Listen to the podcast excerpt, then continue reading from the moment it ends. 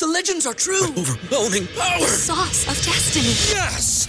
The most legendary sauce has arrived as McDonald's transforms into the anime world of WickDonald's. The greatest flavors unite in all new savory chili McDonald's sauce to make your 10-piece Wick Nuggets, fries, and Sprite ultra powerful. Unlock manga comics with every meal and sit down for a new anime short every week only at WickDonald's. Ba-da-ba-ba-ba, go! At participating in McDonald's for a limited time while supplies last. This year, build your credit history with the Chime Secured Credit Builder Visa Credit Card. No credit checks to apply. Get started at chime.com slash build. The Chime Credit Builder Visa Credit Card is issued by the Bancorp Bank N.A. or Stride Bank N.A. members FDIC. Chime checking account and 200 qualifying direct deposit required to apply.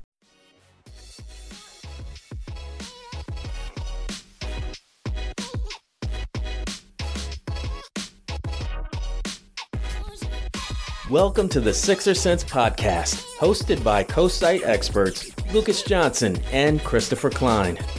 Hey guys, welcome back. It's Lucas, and I got Chris here and Uriah, our producer here. What's going on, guys? It's going well, not much. How are you guys? Happy holidays, gentlemen. We're getting closer to Christmas and we're getting closer to the first game of the season. Yeah, guys, going good. Just sent out all my Christmas cards to everybody today. You two are getting some. Um, yeah, no, holidays about to come up. No Sixers game on Christmas, sadly, but you know what? That's okay. We still got plenty to talk about. Preseason's over. Rosters cut down to bare minimum. And of course, we got the James Harden saga. Me and Chris are at epic uh, standstills here. I am anti Ben for Harden. He is pro. But that's not what we're going to get into first. Chris, go ahead, take it away. Yeah, so before we fight about that, we're going to talk about the Sixers' two preseason games. um, they beat the Boston Celtics on the 15th and then went on to beat the Indiana Pacers on the 18th. Um, Lucas, we'll just jump right in with the starters. Which starters stood out to you most in those two games, and, and why did they stand out? So the starter that stood out to most to me is not what they did or is what they didn't do, and that's Seth Curry. Now, granted, it's preseason, no need to alarm, but you know, there's obviously some rust there with Seth, probably getting into used to his new role with the Sixers, doing a lot more ball handling than what he was used to in in Dallas. Um, shooting wasn't great, but you know, I'm I'm not too concerned about it in the grand scheme of things. But that was the main thing that I noticed. Um, Joel didn't play the second game, but I, I think we saw a really good combination of Joel and Ben in that first game. Granted, against it's against the Celtics, which there's an axe to grind there, so they usually play up to their ta- their competition when they play against the Celtics. But overall, I, I guess, like I said, Seth not shooting wasn't great, but you know we'll, we'll wait and see what the regular season holds. Like you said, nothing spectacular really happened. There weren't too many notable takeaways um, from the starting group. Like Ben was Ben. Joe was Joe, Tobias was Tobias. Like if anyone stood out for a bad reason beyond Seth, it was probably Tobias, just because he he did the same things that that he did last year that kind of irritated fans. Uh, a lot of slow decision making, passing up open threes to dribble into traffic and, and do who knows what. But at the end of the day, you know that's just who Harris is. I don't think Doc Rivers is going to magically fix that, like some people hoped he would, but like with Seth, it's just like they don't have their offense down entirely yet. This is a new system, a lot of new guys. They've only had like a week of training camp together. It, it's just a lot happening at a really fast rate, and it's going to take them some time to uh, settle into a rhythm. So I'm not really worried about Seth, like you said. I, I just I don't think it's a big concern. And uh-huh. like offensively, I think they're going to be fine, and, and defensively, I think they're going to be fine. So uh, it's really not a big deal for me. I, uh, two two note two. Doc Rivers did uh, was released today, and I forgot who. I think it was either Noah or Derek uh, Noah Levick of NBCS Philly or Derek Bodner of the Athletic. Either I believe one of them tweeted out today that Doc Rivers has admitted that the half court offense is still a work in progress. Transition offense, uh, you know, second chance offense is great, but the transit, you know, half court offense is not where it needs to be yet. Yeah, so, I so- mean, that might be part of the reason why Seth and Tobias have struggled so far. Yeah, so they're where they've been for the past three years. So it's okay. They'll Yeah. we'll be okay. Lucas, how about how about the bench players? Which bench players stood out the most for you? Man, I got two. And I think you already know who it's going to be. Actually, there's three. But I'm just gonna. I'm. I, no, yeah. No. No. Well, actually, in, in, a negative way, but you know, we'll get to that later. I'm sure. Um, but I guess the um, if I have to choose one, I'm gonna have to go with the rookie, the 21st overall pick, Tyrese Maxey. I had a feeling. I, I you know, I, I watched his highlights from Kentucky, and he just had that attack mentality and that was something the Sixers desperately need. And not to say that Shake Milton doesn't attack, but Maxey has that is a much quicker first step than than Shake does. Granted, Shake's a much better shooter, but Maxey's obviously a lead ball handler. Uh, he can develop in whatever areas he is deficient in that right now. He can quickly develop that over time. You know, slightly turnover prone, but nothing that you wouldn't expect from a rookie. Defensively, he's solid. You know, he's he's he's not going to get destroyed in screens. Offensively, the, the his ability to you know finish around the rim with his floaters, uh, attack off the dribble, mid range shot is there. We'll have to wait and see on the outside shot, but you know, he's he's going to push for if he's not going to be in the rotation to begin the season, he's going to get minutes very quickly just be just because the Sixers need that guy that can create off the dribble. And while Shea can do it, Maxey's just he can attack the rim in so many different ways. And maybe he's what we hoped that Markelle could be, because he does have a lot more of that quick first step that Markelle had. And I'm referring to Markelle Fultz for fans that uh, don't know, um, but you should know because you know bad spot in our history there, guys. But um, Lucas, can yeah. I just jump in real quick? I just wanted, yeah. since you guys are talking Maxey, so here is a mm-hmm. list of Kentucky guards that have done some pretty good stuff in the NBA. Uh, mm-hmm. Gilgeous-Alexander, Jamal Murray, De'Aaron mm-hmm. Fox, Rajon mm-hmm. Rondo, Tyler Herro, Devin mm-hmm. Booker, and John mm-hmm. Wall. So if if Maxey can fall in line and be anywhere near as productive as those guys, the Sixers really lucked out. They did, and you know what? You bring up a good point because most of those guys were like end of lottery picks or post lottery picks. Um, so, and the fact is that we all acknowledge that Maxey fell in the draft when he probably shouldn't have, but he did. With that in mind, like he's just going to be, I I think he's going to end up being one of those steals, steel Kentucky, like those Kentucky guards that are steel. And Doc Rivers even spoke to it of how he loves how Kentucky guards are NBA ready, especially on the defensive end. I'm excited about that. And Doc Rivers has worked with Kentucky guard recently. As you mentioned, Shai Gilgeous-Alexander. He was a Clipper his first season. So we're going to see some growth. I think, and I was, me and Chris were talking about this before we came on the air here, is that in an ideal world, I preferably would like to keep Shake on the bench just because he's not as explosive as a scorer and more athletic starters could take advantage of his, you know, could shut him down offensively. Tyrese doesn't have that problem. The problem is his, his questionable outside shot and decision making as a rookie. But if you if we can get past that either this season or next season, I think he should be starting in the long in the long haul of things. So that's who I who impressed me the most. Chris, who do you have besides you know Matisse Thybulle? Yeah, like like just to speak on Maxey, I, I I do think it's important to maybe temper expectations a little bit just because he is a rookie. And as we all know, the timeline has been so accelerated between like the draft and the offseason and the regular season. Like, I, I don't think Maxey is going to be very prominent in the rotation early on. And it's very possible that he goes through some, you know, just the ups and downs that most rookies do, most rookie guards do, especially. Like, I, I, I don't think he's going to be like all that right away. But I, I do think it was very promising what we saw out of him. I, I do agree that he probably should have gone higher than he did in the draft, and that he has the chance to be a pretty special piece for this team. And like you said, he just fills a skill set, skill set in a, a, niche that no one else on the team really fills. So I, I do think he should be part of the rotation, but we'll see how that that shakes out. And speaking of Shake, I guess Shake's probably my next my guy if we have to pick someone who uh, stood out. He led the team in scoring in both games looked just as well, maybe better than he did for most of last season, hitting all sorts of tough shots, step backs, pull up threes, spot up jumpers, all sorts of stuff. Just looked really good, really confident. Doc Rivers has talked time and time again this preseason about giving Shake that confidence and that freedom to kind of control the second unit, and I think he stepped up and he he delivered on all the hype that that Doc was setting up. So I I think if someone is going to be a big part of that rotation and someone that Doc relies on quite a bit, it's going to be Shake. I think you know he's really trending towards a big year, and I'm I'm really excited to see how that progresses. Yeah, and just before we move on, I want to shout out to um, two other bench guys that perform pretty well too.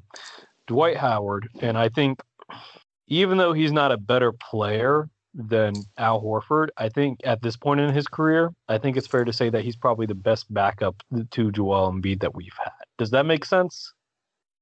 Yeah, for sure. And then uh, Furkan, he played well. Korkmaz played well. And I mean, defensively is still going to be an issue, but offensively, pretty consistent, I would say, this preseason. I, I mean, I think Dwight, first of all, as a leader and a mentor, has been really, mm-hmm. really impressive and revelatory and something very important. Um, mm-hmm. Seems like he's really bringing guys together in the locker room. Mm-hmm. And we, we know that's something that the Sixers really needed after last season. And like on the court, with regards to him and Al, like he protects the rim at a much higher rate, and I think just holding down the fort defensively behind Joel has been the biggest problem. And I think Dwight is better in that capacity than Horford is at this point. Mm-hmm. Horford doesn't really protect the rim. He couldn't keep guys in front of him last year, so his versatility uh, kind of went out the window. And like offensively, you don't need someone to do all the things that Horford can do. He wasn't able to do those things in Philly's offense, so it was kind mm-hmm. of moot like Dwight's just a rim runner and a vertical lob threat that Philly really hasn't had since like Noel and Holmes, mm-hmm. and he's probably better than they were at those points in their careers. So mm-hmm. uh, I definitely and, think Dwight's going to do big things. And him and Shake have a fun little connection that that is going to be fun to watch in the second unit this year for sure. And I'm sure we're going to talk about how at some point on this podcast this season how how Horford's looking so great in in Oklahoma City. Do you, do you, I don't know if, if our fans have seen this on Twitter, but Chris, you've seen it on Twitter. How everybody's overreacting to Al Horford actually looking good and and OKC, which shouldn't be a surprise because he's still a good starting center in the league. It's just that the Sixers played him out of position. Like let's let's not overreact to that. Yeah, like Al can be a good starting center, and it's definitely not like an indictment on him or Philly that it didn't work out. It's an indictment on the front office that it's not like mm-hmm. his fault that last year's team didn't work mm-hmm. or last year's team's fault that he didn't play well. It was just a bad fit. Mm-hmm. And and like on Twitter to the team the site account, like Anna Horford commented on mm-hmm. one of our posts and it was like it's almost as if you use someone correctly, they'll do well. And it's like, yeah, that's pretty much it. Like, yeah, I mean, she's not. If wrong. you have a team that can take advantage of Al's skill set, he's going to do a lot more for you. Anna Horford, she commented on the Sixer Sense website. Yeah, yeah no, well, the, we the Twitter page. Yeah, yeah, yeah she followed. Oh, the Twitter. Oh, oh, interesting. Yeah. I have to check that out. Yeah. It is what it is. He's going to do better in OKC, and they're going to lose a lot of games. We'll see what they're probably going to be able to summer. flip him. Yeah, they're probably going to be able to flip him next summer for pretty good. You know. Yeah, play, I don't know. I don't know about that. he's well, they're going to do better. They, I mean, it's not going to be Chris Paul, but they're going to be able to flip him for positive value. Pretty brutal. I, I wouldn't eh, bet on that, but we'll see. You you find he's a, a desperate enough team, Hornets. Yeah. you know, well, it could happen. I tell you what, it yeah. if you're talking about a fan base that deserves to be really, really irate right now, it's OKC. They went from having Durant, Westbrook, and Harden to Al Horford and a bunch of randos. So I would disagree with that. I really? think OKC's kicking butt right now. I well, to be fair, I mean, KD how, forced his way out. You can't yeah, really Harden, control that. Mm-hmm. They Harden got a pretty much forced his way up for Westbrook. Yeah, the Harden trade was crappy, but like, and now they have like a treasure trove of first round picks, a really solid building block in Shai Gilgeous-Alexander.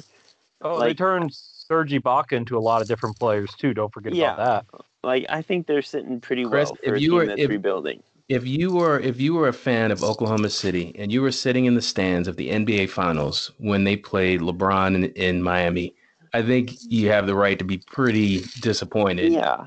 I yeah, mean, you got a bunch of picks, but we don't know if th- they don't know if that's going to work. out. disappointed in like Kevin Durant maybe, but like as far as w- what they could do, it's like like as far as what they can They- they- control they- themselves, they've done a pretty Yeah. good job.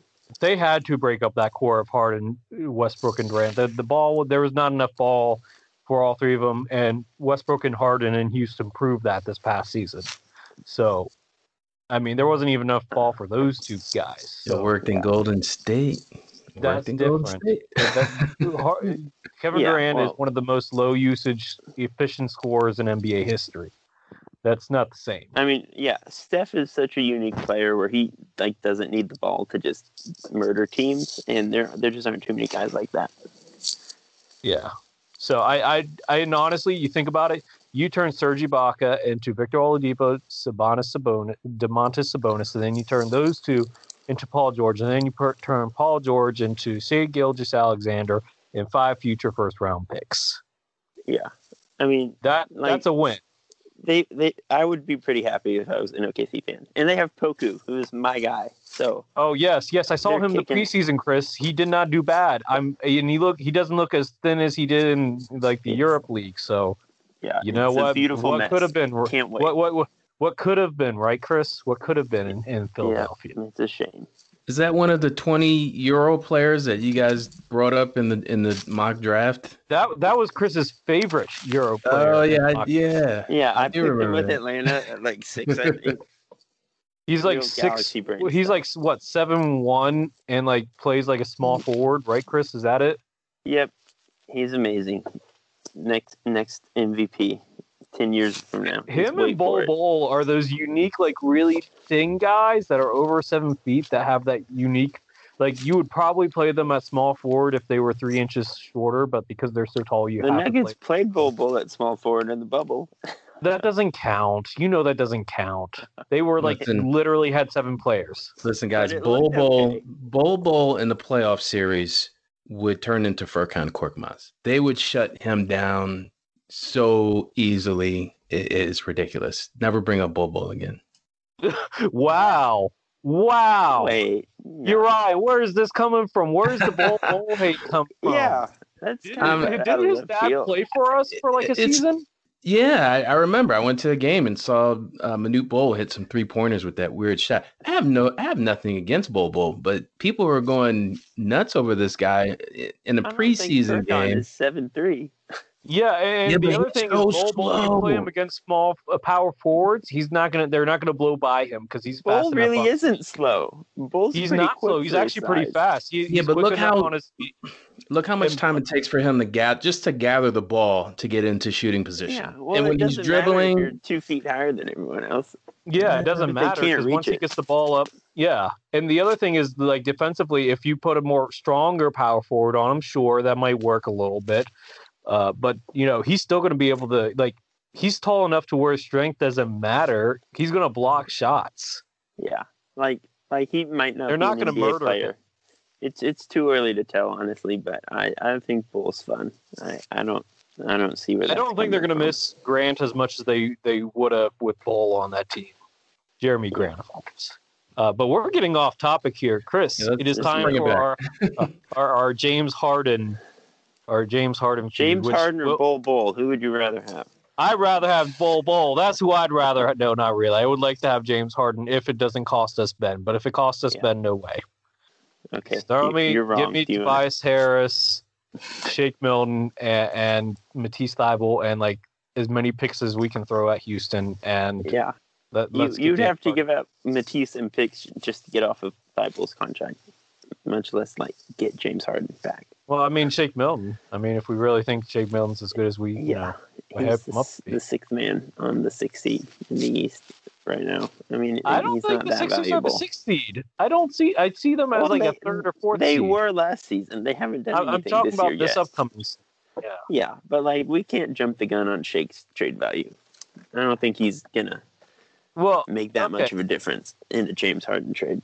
Uh, maybe not in a James Harden trade, but let's not diminish his trade value. Let's look at it. He's uh, up and coming sixth man of the year option. Let's be real. Under Doc Rivers, you know Doc Rivers loves his sixth man. I think he's going to be a sixth man of the year candidate, if not this year, next year. He's on a super cheap contract for the next three years. Like, come on, Chris, you got to acknowledge that he's he'd Yeah, be a very I- I valuable it. trade asset in, in most Yeah. but not it, it's James Harden. They're not gonna like take Tobias because we offer Shake. That's what I'm saying. It's not that Shake's a bad asset. It's but we'll, we're we're getting off track again. Yeah, yeah. So anyway, so let, let you know, let's be real. Do you think, Chris, in the unbiased opinion now, we're getting into our analytic form here. Is there a legit chance that Sixers trade for James Harden this season? Is there a legit chance? Yes. Do I? I think it happens. Do I? Do I think they they get over themselves and trade Ben? Probably not. Unfortunately, I don't know. It just doesn't feel like that's where it's heading. Maybe it does. Things change quickly. Daryl's a pretty aggressive GM, so hopefully I'm wrong, but I I wouldn't count on it. Yeah, I'm gonna I'm gonna if I have to put a percentage on it, I think there's a 35% chance James gets traded for Ben this well Yeah, Harden comes to the Sixers more most likely it would have to be Ben. Yeah. Like Uh, the Sixers aren't going to get him for anyone other than Ben. Like if we're, Hmm. it's just not going to happen. Like Tobias ain't it. You're- you're right. You're right. You're right. I don't like it, but you're right. That being said, I just I think that they're going to try one full season under Doc Rivers. Yeah, well, it's just fine. When James Harden and the Heat win the championship this next season, well, it'll be okay. The, the Heat are not going to give up Tyler Herro or Bam, which is what Houston would want. They'll give up Tyler Herro. They, they I aren't don't think so. They're not idiots. Like, oh, well, it is Miami. Come on, let's. You know how much they love their Heat guys, and Yeah. I don't think they're that. that's. I don't. Let's- I, I mean, I don't think so, man. You're right. Your thoughts? Do you think they It's- would give it's up? Pat Riley. I, think they should. get it. I think Pat. I think Pat Riley would jump on that in a heartbeat. Um, I think he would give up Herro because you still have Duncan Robinson, you still have Jimmy Butler, you still have Bam Adebayo. They still have a nice foundation, and they just don't have any other picks. They would have to give up Kendrick They Nunn. don't. Right. Yeah, the Heat culture stuff. Like James is one of the guys you bend the rules for. It, it's pretty much that simple. Like he's They not a even locker bend the rules problem. for LeBron. I, I understand. It, it's different with every player, but I, I don't think James Harden like partying on his off days is going to keep the Heat from trading Tyler Herro. They're too smart for that. They're too Chris, well we run. both agree his best hung up destina- on his that. best fit would be in Houston, uh, in uh, Milwaukee, though, right? We still both agree that Milwaukee would be his best Yeah, I don't know fit. about. Yeah, I mean the Bucks would like kick butt, but there Uh, it doesn't seem like they're going to go for it. I think they should. I mean, you got yeah, you they obviously should, but also like, does Giannis want James Harden on his team? Is like the question there, I guess. well, I mean, he doesn't have a choice now. He signed the supermax. That's true. They got him. They got him locked up for five years. But. so so now I what I would do is I would trade Khris Middleton and or Jrue Holiday. Yeah, Dante- it'd have to be Middleton, DiVincenzo, and whatever picks they have left, which isn't much. picks or Maybe other young of. players, which is really like DJ Wilson. Because Yeah, I, yeah. I think it's like between Brooklyn, Philly, and Miami. Uh, I think those are like Boston and Toronto could maybe get in. Like if Toronto offers Pascal, if they really like are going for it, then then maybe Toronto. But But do do you think We'll see. Kyle Lowry and James Harden win you a title? I mean, it's pretty possible. Toronto's a good team. I, I think Yeah, we're like lost a few underestimating. James here. Any team that gets James in the East is going to have a pretty solid shot. Like James maybe isn't quite where Kawhi was a couple years ago, but he's not that far off. So Yeah, but the but the but the Raptors had two legitimate defensive anchors, and now they have Aron Baynes. who's- Aron Baynes, who was really good himself, like he's yeah, but then Serge, but the, but the, the but then who do you have else? Alex Len. Come on, Chris. Yeah, no, That I is not the it- one-two monster that was Marc Gasol and Serge Ibaka. Yeah, two but ago. still, it's James Harden and Kyle Lowry. It's I, I think I think it's pretty good. Did you did you see the the trade that my friend uh and this my friend you guys should check out his stuff at Raptures Raptor. His name is Mark Purcell. He he, he had me, uh, mentioned uh, he had messaged me uh, on Twitter and he was he asked me what would we give up for Kyle Lowry and I know we're going off topic here but I think it's it's an interesting point because Lowry's in the last year of his deal and I said it. I, I told him I think we would give up Tobias Harris, uh, Matisse Thybulle, and a first round pick and two second round picks. Yeah, again, like Tobias is like a negative value asset, and Kyle Lowry is a really good player on an expiring deal. Like Toronto's not going to take on that salary for. I mean, Matisse's he- pick. Mark. I mean, I, I Mark seemed interested by the deal. Yeah, my- I well, I would suggest that he watch the Sixers for a week and then reevaluate. fair. like- fair. I, I, I like they got to watch Tobias, man. He's just not that good.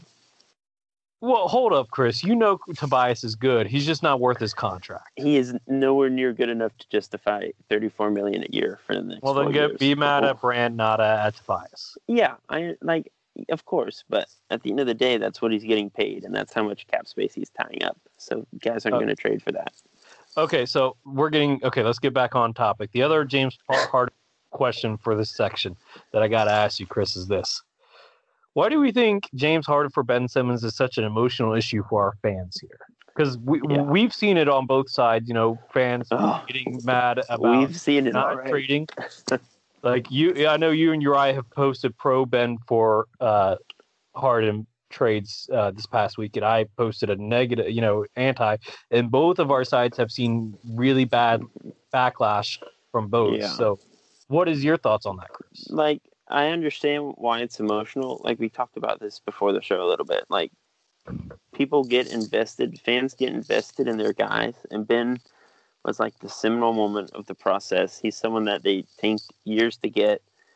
We've been campaigning for his like defensive player of the year and all star bids and rookie of the year bids for for his whole career. Like Sixer fans have just invested a lot of energy in, in propping up Ben and supporting him, and he's a very contentious individual. So there's just a lot of fighting to be done on his behalf. So I understand why people are so invested in him and emotional that he might possibly be getting traded. But like, as I've been saying, at, at the end of the day, it's like James Harden. Like, like just flip on a Rockets game, please. It, it's James Harden. It's it's really not like a question for me. I, I truly don't. I can't wrap my head around it. Why people are so off put by the idea of training for James Harden? He's Can like I- one of the three, four best guys in the league. Can I offer just a little bit of perspective? And uh, there was some posts on a lot of the Sixers fan sites on Facebook. One guy, I'm not going to say his name. This is how out there the, these Ben Simmons fans are, and, and I and I'm like Chris. I do understand why people have hesitation to get rid of a player who's so young and so gifted. So this one guy said, "We got shooters now." Dot dot dot dot dot dot dot. He put a lot of ellipsis, right? Like eight dot dot dot dot. A ball hog ain't for us. And he says, P.S. A curse will be placed upon us if Simmons is traded. Ah. Oh, Yo, have, A curse. okay, okay, Voodoo. have they okay. That's that have seems a little bit far Rockets? fetched. Have they watched the Rockets? Okay, okay. So I, I'm going to come to your guys' defense here butt? in regards to this guy because James Harden is one of the best passing uh, shooting guards in the NBA. Um, He's one of the best passing point guards. He's like one of the five best passers in basketball. He's not a ball he- hog. That's just a ridiculous like claim. that that was the system that D'Antoni ran. Harden's more than a capable passer um, in that regard. But I, I okay, so Chris, you know how we talked about this off the air, Mhm. and I think, th- and this is what, and I found a better comparison here. Mhm. So the way I see it is, and I think this is how most fans see it. Would you give up, you, you know, like 2012 Steph Curry? And Steph Curry had been leaked for a couple of seasons at that point, roughly about the same amount that Ben has been. Would you give up that Steph Curry for Kobe Bryant, who in 2012 was near the end of his prime, hadn't wasn't going to win another championship at that point? As great as Kobe was, you know, may he rest in peace. He was starting to get to the tail end of his career, and I know you're t- looking up the stats right now, Chris. So please double check me on that. But Yeah. my my okay. point. 2012 Kobe was 34, Mhm. not 31. Okay. I don't know what his contract situation was, but James has two, maybe three years still on his deal. Two years. and Ben is probably better than Steph was at that point. It, I believe Steph was averaging about 22 a game at that point. yeah, it, it's close. It like Steph took that that really big jump and then was kind of just off to the races at that point. But my that that's my point. But like Ben Simmons is entering his fourth season, and like fourth I season think of playing. James is Fitz- better than Kobe was in 2012. Like, I I think it's a pretty significant gap there. I like James isn't but- getting but- towards but the end of his get what I'm prime. He's in Like, his prime. He Yeah, averaged but, like- 35 a game last year. But like, do you he's get not like I'm saying? about to though? falling off a cliff. You know, I I, I gonna- get what you're saying, but like hindsight's Kobe obviously wasn't off on a cliff yet that season I don't either. think- Kobe didn't retire until 2016. Yeah, but he averaged. He got hurt the next year, and obviously things went downhill after that. So, like But- hindsight's twenty twenty. You never know what the future holds. I don't think Ben is going to take the kind of leap that Steph did. Uh, obviously, Ben has more appealing tools probably than Steph did before he he was an MVP. But it. I, But that's I think that's where most of our fans are coming from, Chris. I think that's what I they're. understand it. Like Ben's great. I'm not trying to like downplay Ben's greatness. He's at, like I'm writing a piece about where I rank the top 50 guys in the league, and I think I have Ben at 17. Like I'm not trying to shortchange Ben here. Hmm. He's a really good player. He's one of the best defenders on the planet.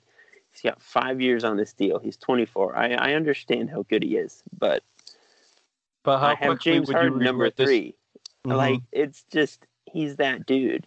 You Well, gotta I, go I for it. Have a hide, but but my point is, Chris, what if he does make that leap?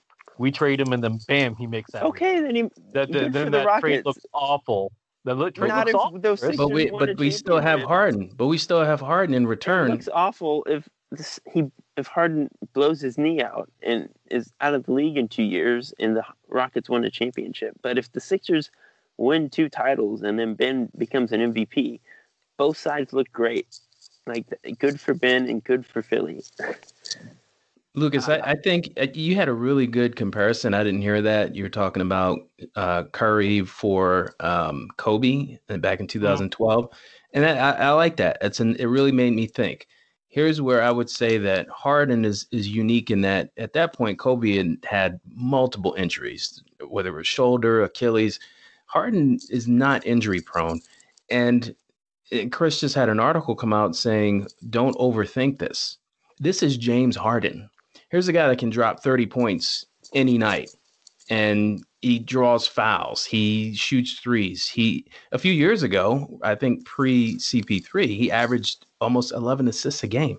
So for people who are just compartmentalizing all of the great things about ben and they're so worried about him blossoming and making that jump like you guys are talking about curry it's not like we're getting a slouch in return. It's not like we're getting a declining player. People on social media drive me nuts. He's a declining player. How? Prove it. Show me. Show me. Show me these declining numbers of James. No, no, Harden. no. I'm not saying Yeah, that he's going to so decline right there- away. But you look at those this. those mileage. But you're right. You look at that mileage that he has on his. He's played over 800 regular season games already. Over, I can't remember the amount of minutes, but you saw my article. You you know what? Yeah, It's yeah. staggering, and it goes even higher in the playoffs. Like the guys, you know, Guys, and it's stuff like that that happened to like i mean we didn't think i know this is a terrible comparison it's probably not even a fair one but i'm going to make it anyway we when we when brett brown was the interim gm and he chose amir johnson over rasheed holmes made sense right richaun holmes like uh, amir johnson was still playing pretty good basketball he w- didn't look like he was on a decline and then but the mile nba mileage caught up to him and just like that like Yeah. he was he went from you know i mean granted his and then Richaun Holmes blossomed, and we still, re, um, as a fan ga- base, we still hold that against Brown in the front office. Like, and that's that's, I think we're just afraid of that. I mean, even with Markelle, we trade Markelle for you know nothing, and granted, Markelle's still not a shooter, but gosh, he looks a heck of a lot better in Orlando, though he might end up It's losing. called- it's just- I'd, I'd much bad rather timing. have Tyrese Maxey, who they got from that pick. I'd fair. Markelle's not going to do any like he would not do much in Philly with how he currently plays. It's I, I think that trade worked out pretty well for both sides. So, But but So you guys get what I'm saying, though. But Lucas, with with your with your point about high mileage on Harden, I get that. But look where the system he was in, it was run and gun. D'Antoni, run, run, run. He comes to the Sixers, he becomes a more efficient player because it's more of a half court game. Embiid Is will get probably yeah, Yeah, because look. Embiid's not going to get out and run. They're going to still post Embiid up, and Harden he's not going to have to run as much. So there, I mean, to me that that slows things down for him, and and maybe that preserves his body a few more years. Yeah, Well, I'm just going to say this. I Doc Rivers has said that he wants the team to run. So Yeah. that's that's but that's because he has Ben Simmons. that's Fair why enough. they're running. But like there like three things. Like A, James is a top five guy, and you want a top five guy on your team if you're gonna win a championship. B, how else are the Sixers gonna get to that point? They had their chance with Jimmy and they blew it, and they signed Tobias to a thirty-four million dollar deal, and now they have no cap space, no great assets. Like Shake and Tyrese and Matisse are fine, but they're not going to get you a star player. They might get you George Hill, but like there's I really no slightly better forward. than George Hill. Not really. I mean, George Hill's like 37 years old. who else are the Sixers going to get that's really going to move the needle? Like they could try to trade for Oladipo in like the last year of his deal, and maybe that puts them up a few notches. But like the path to them getting over Brooklyn, if KD is KD, and getting over Milwaukee and Miami, is pretty slim unless they, they they find a way to take that jump, and James gets them there. And like the third part is that James just makes life so much easier on Joel. Part of Joel's durability issues have been him needing to like fight a bear every time he posts up to score because the Sixers haven't put enough spacing around him. Obviously, they've done a better job this year, but like getting another guy who can create his own shot and who can t- take that pressure off of Joe to be the only guy creating offense in the half court, who can get Joe a ton of easy looks with his gravity out of the pick and roll, who can just give him all those easy dump offs at the rim. Like that's going to help Joe stay healthy too. And th- like both of them can take rest days. When Joe takes a day off, you have James Harden running the team. James takes a day off, you still got Joe. Like there are, are ways to preserve them that maybe are not possible with, with just Ben. Like I, I- just think you have to do it. it it's really not. a I, I just worry about I, I just worry about Maury spoiling Harden again, like he did in Houston, letting which him is be fine. involved. Spoil him. I, I- don't care. Let him be involved in personnel decisions. Sure, it really it worked out pretty much in Houston. I, I I don't see the problem. They're letting Joel be involved in personnel decisions. That's what you do. You call your star and you get their opinion on things. That's how it works. That's how every star. That's how Giannis and the Bucks work. That's how LeBron works in LA. That's how Kawhi works in LA. That's just how you do it. That's how you run a team. And then, and then as far as Maury's concerned and, and the success with Harden or the lack of success, and people are always pointing to Harden, he never won anything. Look, I know injuries are part of a game, can't control that. And I guess you can see it as an excuse. But if if Chris Paul doesn't get injured in that series versus the Warriors, they probably win the championship that year. They were extremely close to winning. And should they have won? Yeah, probably. But They still should have won at least one of those two last games. Yeah, there there's no Warriors team right now. Like, James, the Rockets were the number one threat to Golden State at their peak. Like the reason James doesn't have a, a championship right now is probably because he just came along at the wrong time. But like, there's no one like that right now. The Lakers are really good. The Bucks are really good. The Clippers might be really good, and so on. But there, there's no one like that. And James and Joel together put you right at the top right in that conversation and give you a real chance which I don't think the Sixers have a real chance right now. And if James goes to Miami or Milwaukee or Brooklyn, that chance becomes even slimmer for the next two to eight years. So it's like you, you got to do something at some point. You got to push the, the, the chips to the middle of the table. Like they screwed up with Jimmy. There's really not a ton of flexibility at this point. Like James is that is your shot at an MVP candidate. You, you got to do it in my book. I still don't agree, but I, I understand what you guys are saying. But I think it's time for us to move on to our next section, Chris. Yeah, so we're gonna talk about some statistical over and unders. Obviously, a 72 game regular season this year. A lot of uncertainty about how well that will go with COVID, but assuming everything goes to plan and we make it 72 games and everyone's mostly healthy, we're going to start with Joel. Um, Lucas, over or under 25 points a game next year for Joel Embiid? I'm going to say over. I think that last year was an aberration with him not being happy, not a good fit around Al Horford. I think it's uh, Doc Rivers is going to open up the offense. We've already seen it. I think we're going to see a lot more mid-range jumpers from Joel, which I I love the mid-range game. It's when I play, it's one of my best uh, shots actually, and I think that it's one of Joel's shots that Brett Brown went away from after his first season, and I think Joel is actually a mid-range artist, and you know I think Doc Rivers is going to use Joel like that, like he did with Kevin uh, Garnett. So yeah, I think 25 points is an over for him. Yeah.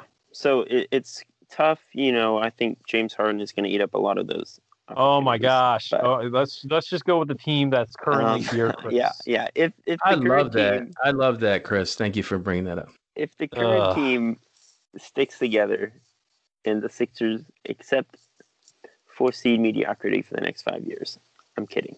That's a joke. Um, I, I say over two. I think he's going to score a lot more this year. I think the offense is built better around him. And I mean, it, it's pretty clear that Doc's not going to shy away from featuring him in the half court offense. Uh, mm-hmm. He had 18 points in 17 minutes in the first preseason game. That doesn't really matter. It's the preseason, but like it seems like Joe's ready to go.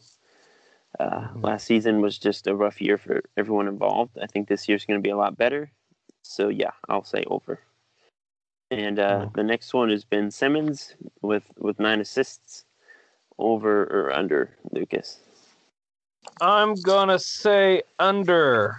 And you know why? Because even when they had guys like Marco Belinelli, Ersan Ilyasova, Ben Simmons was still only averaging about eight assists a game. I don't think I think eight is gonna be his cap right now unless he really starts becoming more aggressive but I just don't see that. Uh, you know, unless he becomes more aggressive, I you know nine assists is possible, but I think I think under is going to be a fair one for this one.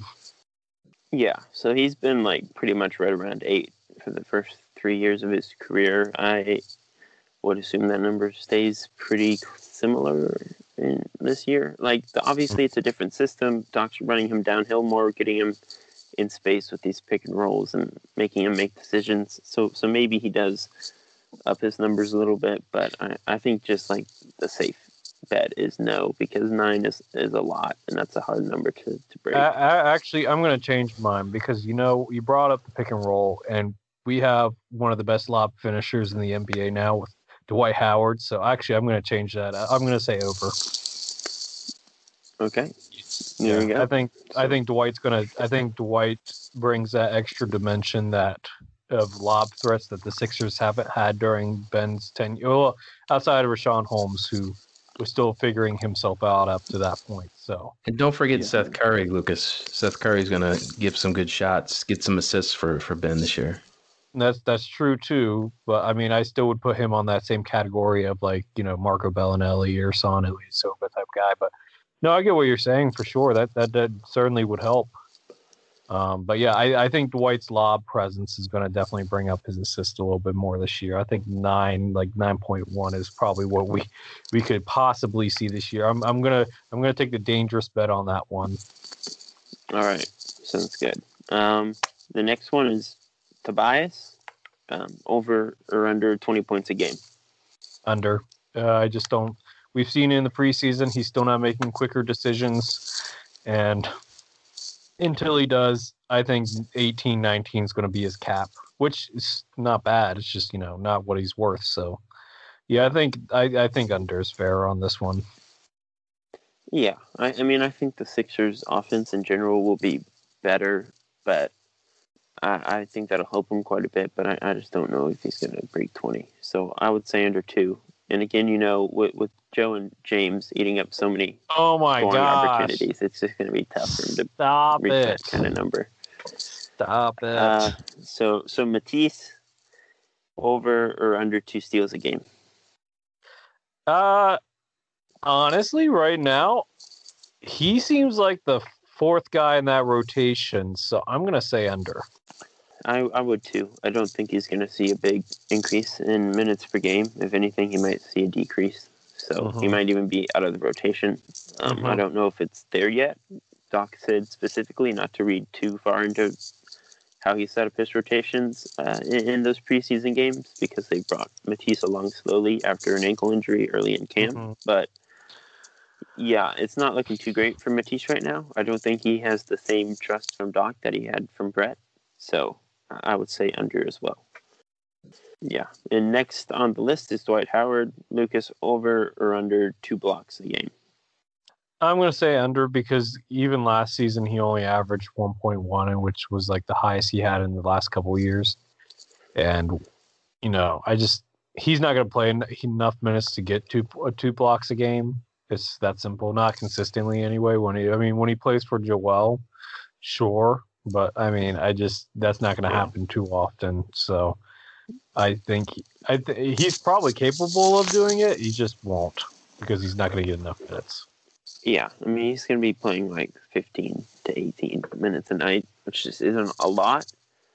Uh, like you said, he'll have nights where he blocks like two or three shots and goes on a bit of a bit of a run, but I, I think it's going to be pretty firmly under two. He hasn't averaged over two blocks a game since 2013, so I wouldn't Well, count on this season being uh, being the year that breaks that trend. And I think that uh, was his first year with the Rockets, right? um, yeah, no, that was his year in LA. Oh, was that his year? Okay. That was his last year, uh, averaging Okay. over two a game. Um, and then last on this list is Joel Embiid. Lucas over or under 26 games played out of 72. 26 or 62? 62. Okay. Um 26 over, but uh I'm going to say under just because 62 is usually about what he plays during a full season and I think I think Doc Rivers is one thing that he's known for is resting his players. Not even before Kawhi's last season over resting. You know, he definitely rested his stars in Boston. He's very quick to pull his starters at the end of games when it looks like they're not going to Yeah. Uh, I think that uh, I think we're probably going to see Joel Embiid probably play about 55 to 53 games this year. Yeah, I mean, I don't think he over rested the Clippers. It was pretty clear Kawhi needed that rest. Um, but yeah, I think it's under. And there's just so much uncertainty with COVID too. Like we don't know if games are going to get canceled at certain points. If guys get sick, there's just so much that goes into it that we can't really expect the Mm. league to to have control over. So I I, I, I think under is the way to go there. Mm-hmm. But enough about you know statistical you know over unders. Now it's time for some season predictions, Chris. So Chris, how many Sixers or Sixers play one or multiple Sixer players, will make the All Defensive Team this year? Yeah, I I mean I think the safest bet is Ben. Like I would I would put hypothetical money on that. I'm not going to, but if I were going to bet, I would do that. Um, so I think Ben would be the, the safe bet there. I don't. Joe obviously has a very solid chance. I think the Sixers are going to be better on both ends probably this year. They're just going to flow better. I think they're just in a better spot altogether. Um, so I, I think Joe's going to be more energized. He's going to have an easier time offensively, which is going to translate to better positions defensively, hopefully. Mhm. Uh, so I'll I'll I'll say one though, just because Rudy Gobert is pretty much a lock at center. You got AD, you got guys like Brook Lopez, Bam Adebayo. It, it's much tougher for Joe, I think, versus Ben, who can get voted in at like four positions and who doesn't have the same competition at his positions. So I'll I'll say one, and I'll say it's Ben, but I think Joe has a pretty strong chance too. I'm gonna I'm gonna be a little bit more dangerous than you. I'm gonna say two. I think Joel Embiid comes back with a vengeance this year. I think he's gonna take it personally. Plus, Doc Rivers has always gotten the best out of his uh, centers defensively. You look at Kendrick Perkins, you look at DeAndre Jordan, uh, even I, Zubac. You know he's going to get the best out of his starting centers defensively, and I think we're going to see that this year with Joel.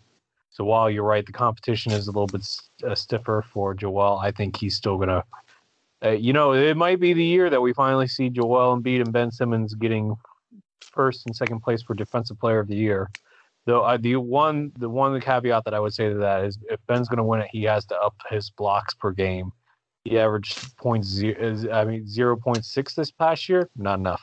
Needs to be at least one block a game, Yeah. just based on his versatility. But um, I mean, Yeah. I think there's a very real chance that Ben is the only one who makes an all defensive team, and that Joe's the, is the most important defender on the team. Like, I think there's a that's very possible. So Uh, And you could be right about that, but I still think like I think Doc Rivers is known for getting the best out of his defensive big men, and I think we'll see that again this season. And we have Dana Yeah. Burke, who's a defensive genius.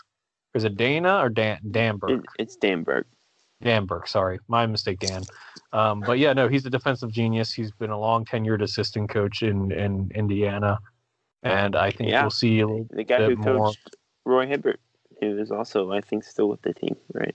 Yeah, well, Yeah, so actually, there I'm not go. sure about Roy. I don't know about Roy, but I know that uh, you know, he did invent the de- vertical defense for Roy Hibbert, which made him famous. That that stopped uh, LeBron. That gave LeBron a lot of problems in the early te- 20 teens with the Pacers.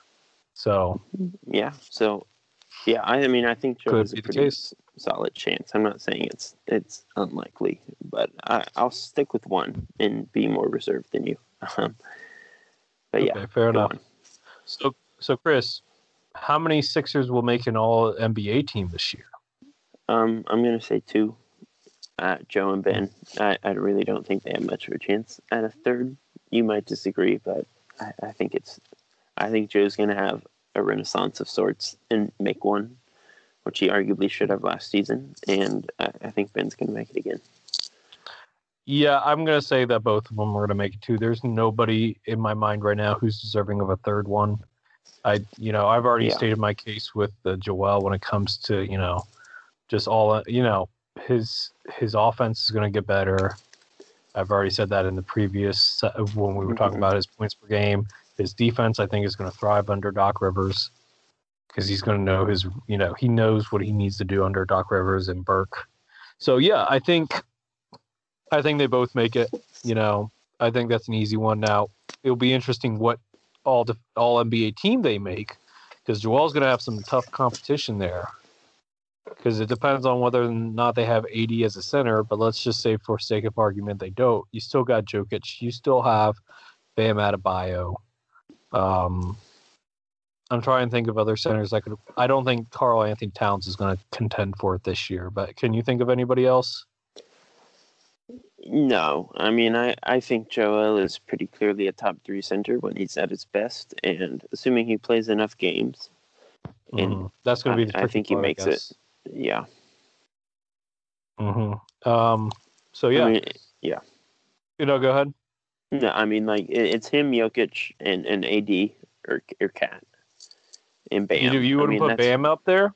Yeah, and Bam. I think those are like the five guys, and I think Joel, it, it- like his numbers are going to be more appealing to most voters than Bam's will be, even if he's not better than Bam. And yeah, so I, I would think it's Joel. I think yeah, because I think Bam and KAT are going to be the guys looking inside, you know, outside looking in. Yeah. Just because, like you said, the numbers for Bam and uh, KAT, until he actually does something on defense, we can't really take him seriously as an All NBA performer. Um, uh, either that or the Timberwolves actually come to come and get a playoff spot, which I'm not going to completely rule out with the play-in tournament this year. Yeah, I mean, I don't know. West I is going to be fun. I don't know. Yeah, Speaking of, you know, East West and all those different types of divisions, where do you think the Sixers are going to rank in the Atlantic Division, Chris? it depends on who's on the team, but Oh my gosh, it does. Like seriously let's speaking, let's let's it just go really with the does. current team. Let's Yes, just go with the current, team. team. Yes, Um, like regular season, I assume is where Yeah. we're going here. yes. Where are yes. they going to finish? I will say they finish. Third, I think it's gonna. I think it's that. gonna be Brooklyn, Toronto, Philly, Boston because Boston just is beat up right now. But Mm, they, they could. I. It could go any way. I mean, all those teams are probably probably going to win a lot of regular season games. That's just how the conference is built right now. I Mhm. can guarantee that they'll win more than the Knicks, but that's about it. Yeah. Um. So for me, how I look at it is, I I take that downgrade. I mean, Aron Baynes is like a B plus defender or an A minus defender in the paint, and you know Marc Gasol and uh, Serge Ibaka Ibaka were both A pluses, and your backup is Alex Len. So I yeah, just, I- like I- Marc Gasol was not operating at the top of his game last year. I I, I don't think Aron Baynes is much of a downgrade. If anything, But, he might be an upgrade. but like, but I you, think we're can admit that Aaron Alex Len is a big drop off from from Serge mm, Ibaka. Yeah, but I also think the Raptors were a lot more than their two centers. I, Okay, that's true, but Kyle Lowry's another year older. yeah, for um, sure. I mean, I, I don't eh. think the Raptors are going to win any any big playoff series without getting an upgrade somewhere. So let me pull this up real quick. So I was thinking about this because I actually did, and we'll talk about the Eastern Conference as a whole in a second. But I, uh, on Twitter, I decided to do my own little kind of uh, East versus West when it comes to like pl- projected playoff standings. So give me one minute to pull pull that up here. But uh, I am pretty sure I had the Raptors near the bottom of the East, making the East playoffs in terms, just because I think there's, I I I do not underestimate Washington at all. I think Washington is going to be dangerous. Now I don't think they're going to make.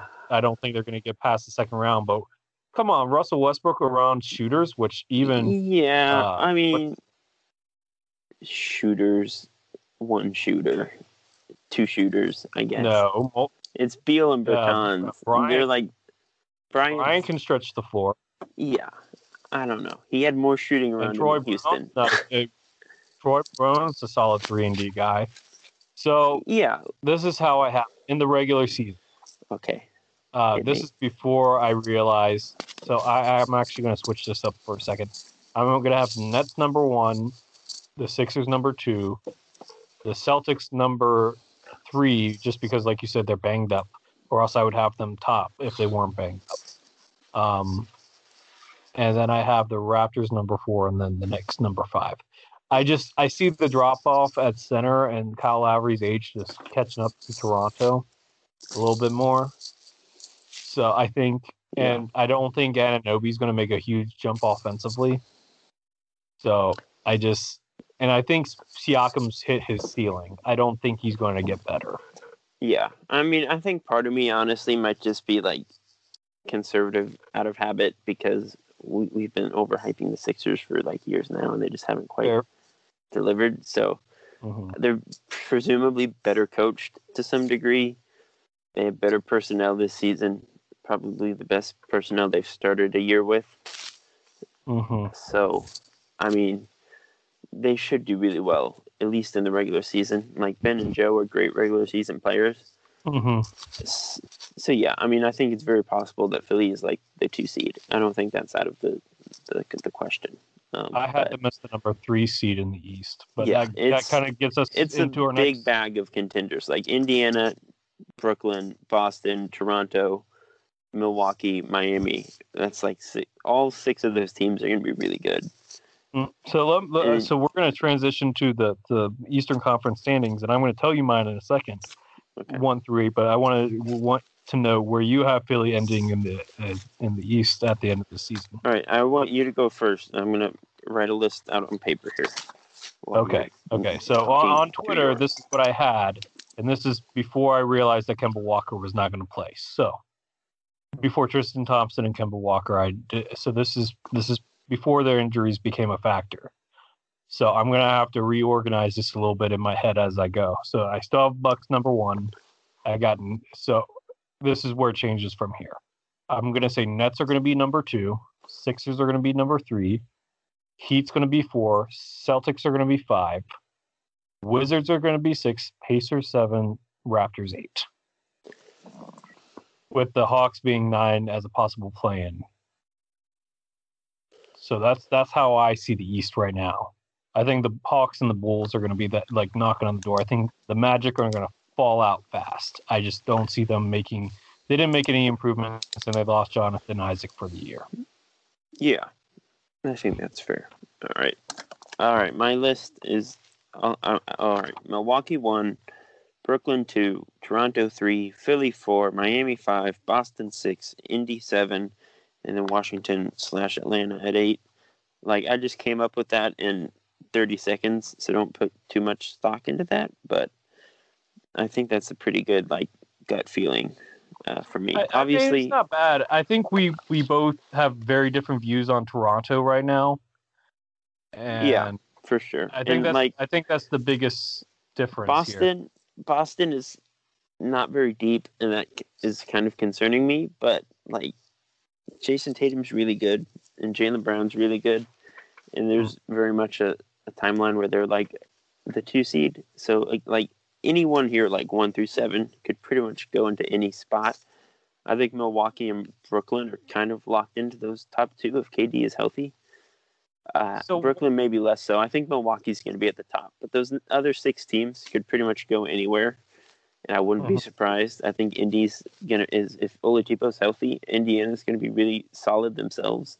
Yeah, if, if he and TJ Warren are healthy, that's not that could be like TJ Warren really impressed me in the bubble. And honestly, he Yeah. if he's healthy and plays like he did in the bubble, that's an all star player right there, Chris.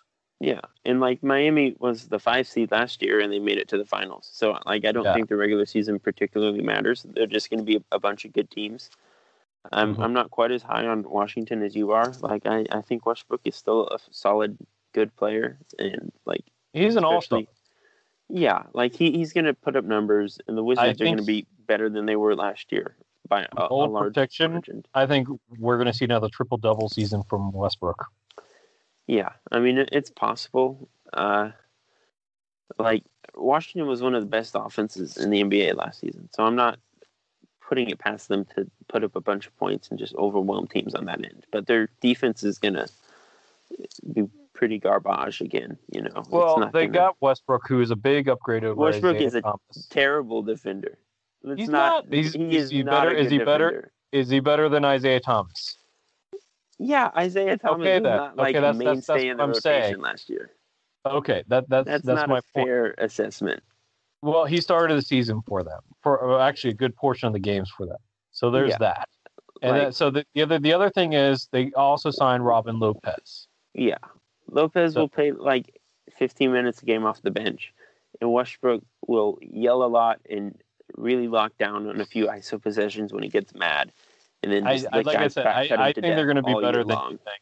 I see them as a six seed. I That's think they're going to score a lot of points, and they're going to be really fun to watch. But like Mhm. Westbrook's, if we're talking about 30 year old guards who are getting to the end of their prime, who we need to be worried about, like Westbrook is one of them. Okay, well, fair enough. But last last before we move on, I, I I'm curious, who are your top eight in the West? Just off the top of your head. Oh God. Um. I, I'll tell you mine first. Okay, please do.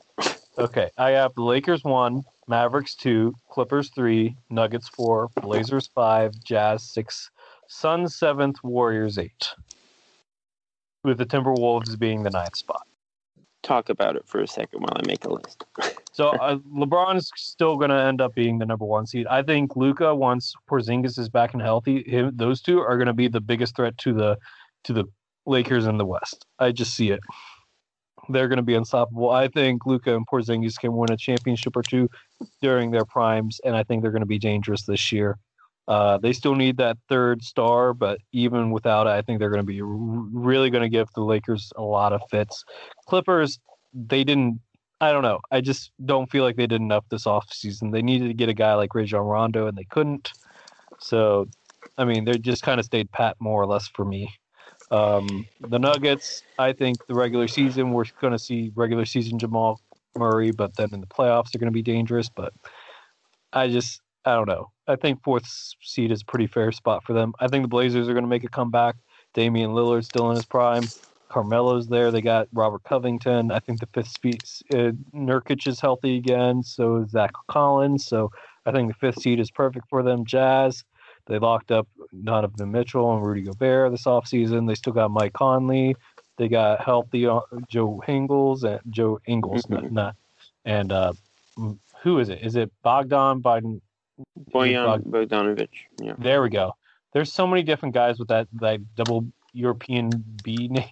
I don't know. Anyway, um, and then the Suns. CP3 is going to get the Suns playoffs at the seventh spot. The Suns. The Warriors. They're still going to be a playoff team with Steph. They got some nice guys around him, but they're not going to make any noise without Clay. Uh, yeah. Man, the West is tough. I'm struggling. Yeah. I, I have a list, but I don't feel good about it. I will say the one team Okay. Let me have hear it. no clue on is is Golden State. Like, if mm-hmm. Steph is healthy, They could tank and again this year. If Steph is healthy and he plays 72 games and he's at like MVP Steph levels, then they're going to be a top four seed. But like, Draymond Mm. was not Draymond last season. They don't have Clay. Andrew Wiggins is not very good. Kelly Oubre is not Kelly much Oubre? of a needle mover. You know, like if Steph Mhm. isn't healthy, that team's going to be really bad. So like, Fair enough. if Steph gets hurt, they're out of the playoffs. Frankly, so it, That's why I have them at the eighth spot Yeah, I it's like it's tough. because I I'll, expect I'll him say to play LA. like 60 games. Yeah, it. I don't know. I'll I'll just say Lakers one, Nuggets two, Clippers three, Mavericks four, Jazz five, Blazers seven, and Blazers seven. You missed six. six. Blazers six. Pardon me. No, Phoenix six, Blazers seven, and Pelicans eight. But I, I don't know about Golden State, man. I that Golden State could be like one if Steph is Steph. So it it's it's really all over the place. I have no clue. Fair enough. All right, But we got I off think track. we're underrating the Pelicans here. I, I like, mean, I just don't like the fit of Steven healthy, Adams. They're gonna kick. I just butt. don't like the fit of Steven Adams next to Zion. I just don't think Yeah. that's a good basketball fit. I honestly, with Zion, I it might not even matter. He's just that It kind might. of player. and Brandon Ingram, you still got Brandon Ingram and Lonzo Ball too. Don't forget about JJ. Yeah, exactly. I mean, they're Eric Bledsoe's better than people give him credit for. Like he's not Jrue, but he's. I mean, been he's- really good he's for a Milwaukee. He's Yeah, he's a starting there point too. Yeah, he's a starting point guard. Yeah, he's like an above average starting point guard. Like he's pretty yeah, good. he just can't shoot from deep. Yeah, I mean he can. It's not like he's like He's thirty four percent. I think. thirties. Yeah, it's not Yeah. like he can't shoot. He's not Ben.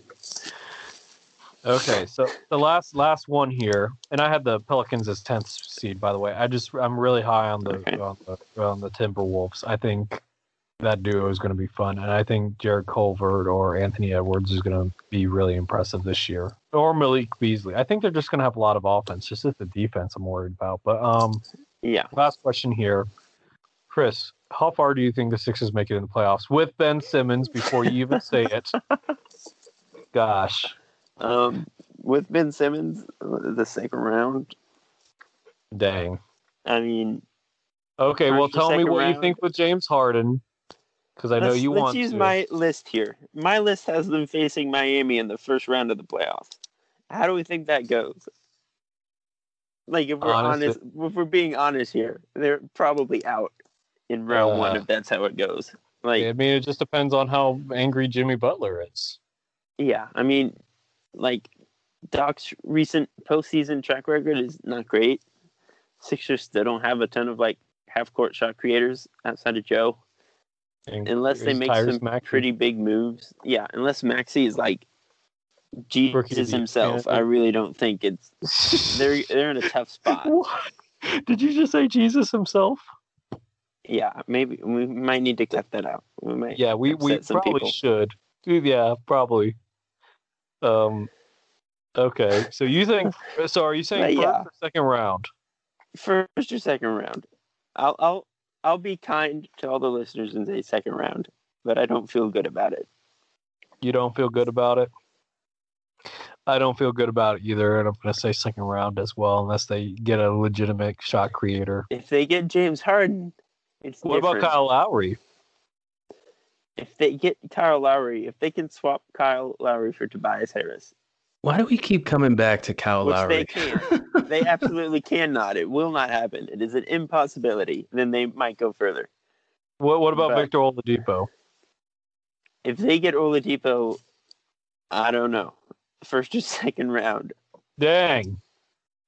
It really depends on like Brooklyn.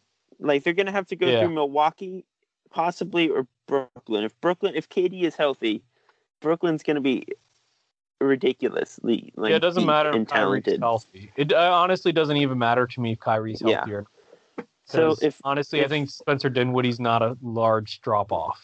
yeah, if Brooklyn is who they can be, then it's like first or second round. If Brooklyn isn't who they can be, or they get hurt and banged up, then there is a, a slight path there where they can maybe get to the conference finals. But Well, uh, you know what? I'd rather take on Milwaukee than than Brooklyn, to be honest. yeah, I mean, if KD's KD, I think that's fair. It's like Yeah, Milwaukee and Brooklyn. We know the- we can slow down Giannis. We Yeah. know we can slow down Giannis with Ben and Joel. yeah, I think- Middleton's not a playoff mm, consistent playoff mm, difference Mhm. maker. Holiday's not going to win him a series. He can win him Yeah. a game or two, but not a series. So I'd Yeah. rather take Milwaukee easily. Yeah. So that narrows it down to the first round of the conference finals. We're doing great. Yeah, pretty much. Pretty much. That's how like both conferences are this year. There's just a lot of good teams. Yeah. So Uriah, it is your time to shine, my man. So, in this week, for our question of the week on social media, we asked all of the followers on the SixerSense podcast, on the website, on Twitter, and Facebook, who are your top three bench players?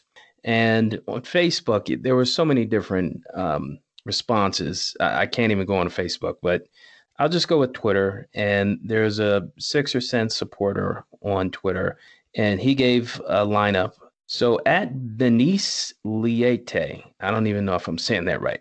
Um, he has a some type of image of Ben Simmons with smoke coming out of his nostrils. But anyway, that's his profile pic. He said uh, Shake, Maxey, and Dwight. And it seems like everybody's high on on um, Tyrese Maxey. But let's put it on you guys. Uh, instead of three, why don't we balance it out and go with our top four bench players? Lucas, why don't you start out with that? Oh gosh. Okay. Well, I'm gonna say Shake's number one. He's the sixth man. Dwight's your seventh man.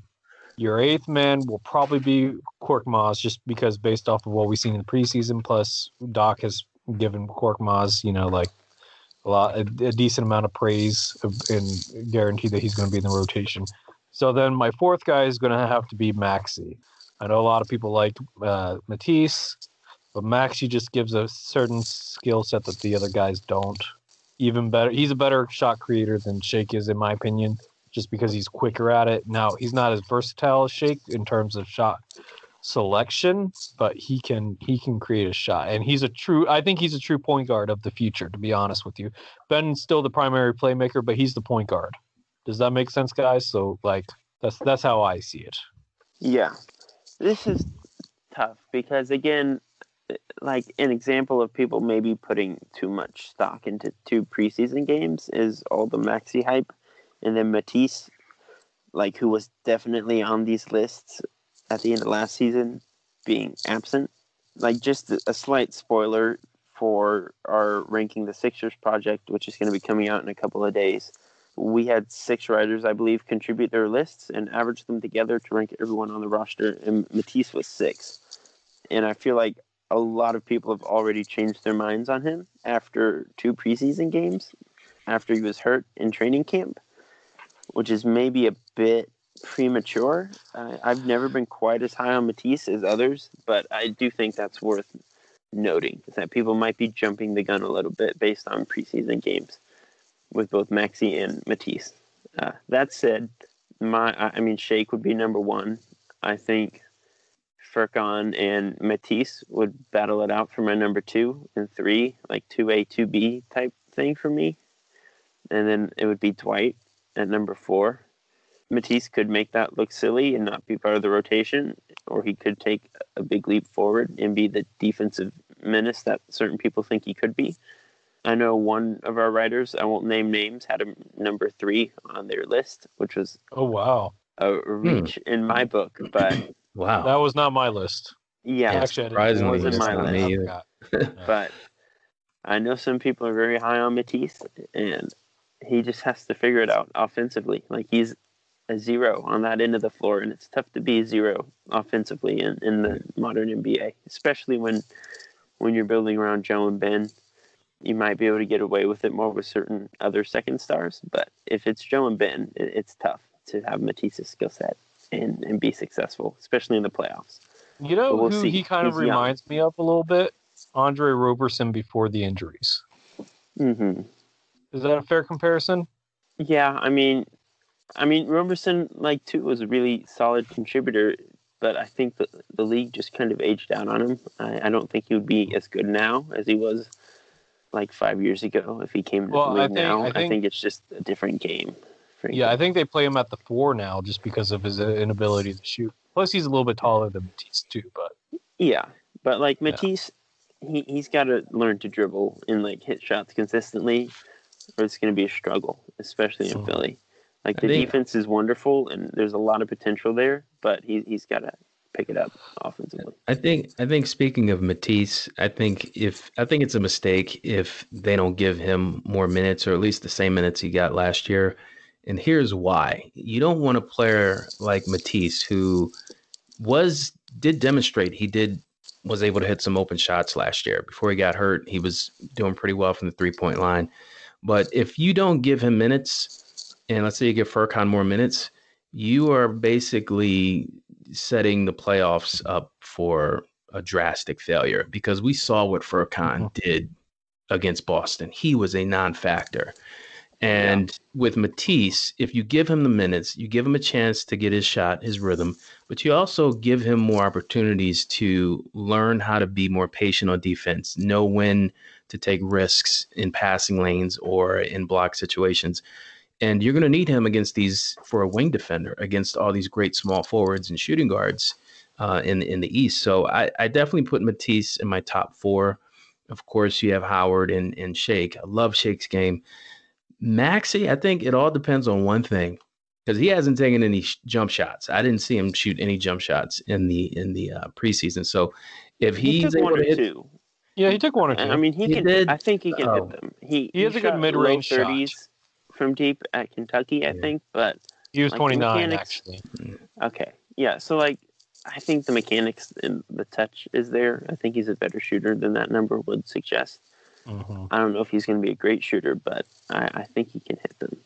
But Lucas is right. He does have a skill set that nobody in the Sixers has right now, and that's to penetrate. And he's very good. And Chris, you put it really well in your last article about how he can contort his body, unlike a lot of players. And but slow slow down people on social media saying, "Oh, he reminds you of Allen Iverson." No, no, no, No, no, Yeah. no, no. I saw that Like- a few times. I'm like, wait a minute, hold on now. Well, Yeah. you know what? You guys bring up, your eye. You brought up a really good point. So, what my top four guys would be if I was Doc Rivers. Now, what I said earlier is what I think Doc Rivers will do. But if if we're talking about what I think Doc Rivers should do, it should be Shake, Dwight, Matisse, and Maxey.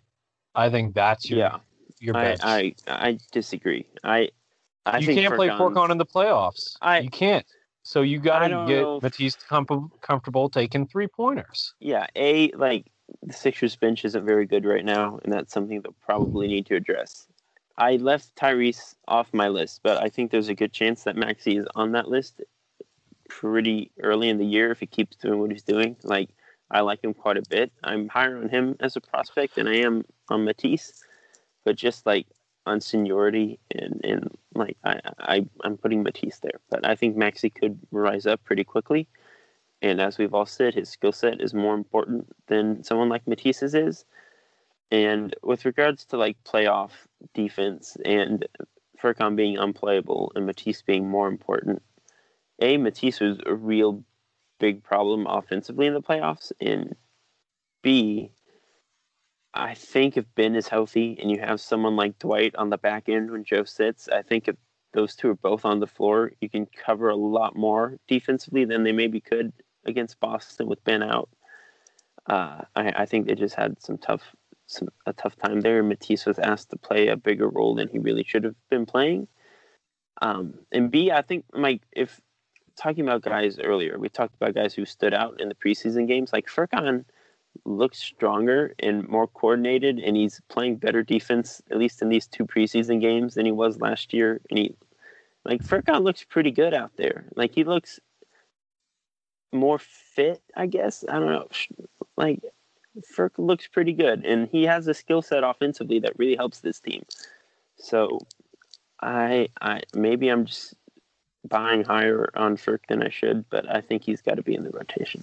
Yeah, I'm going to agree with Uriah on this one. I'm sorry. I, I, I hold true to my last statement, yeah. but I understand. If, if we were picking from. five guys who needed to be in the second unit, like Mike Scott's the odd guy out of like the six who who Doc might be choosing between. Like Mike looked really good in those preseason games, and he might be back to what he was a couple seasons ago. But even so, just like I think Matisse and Tyrese are you, you got to get those guys some minutes and see what they can do.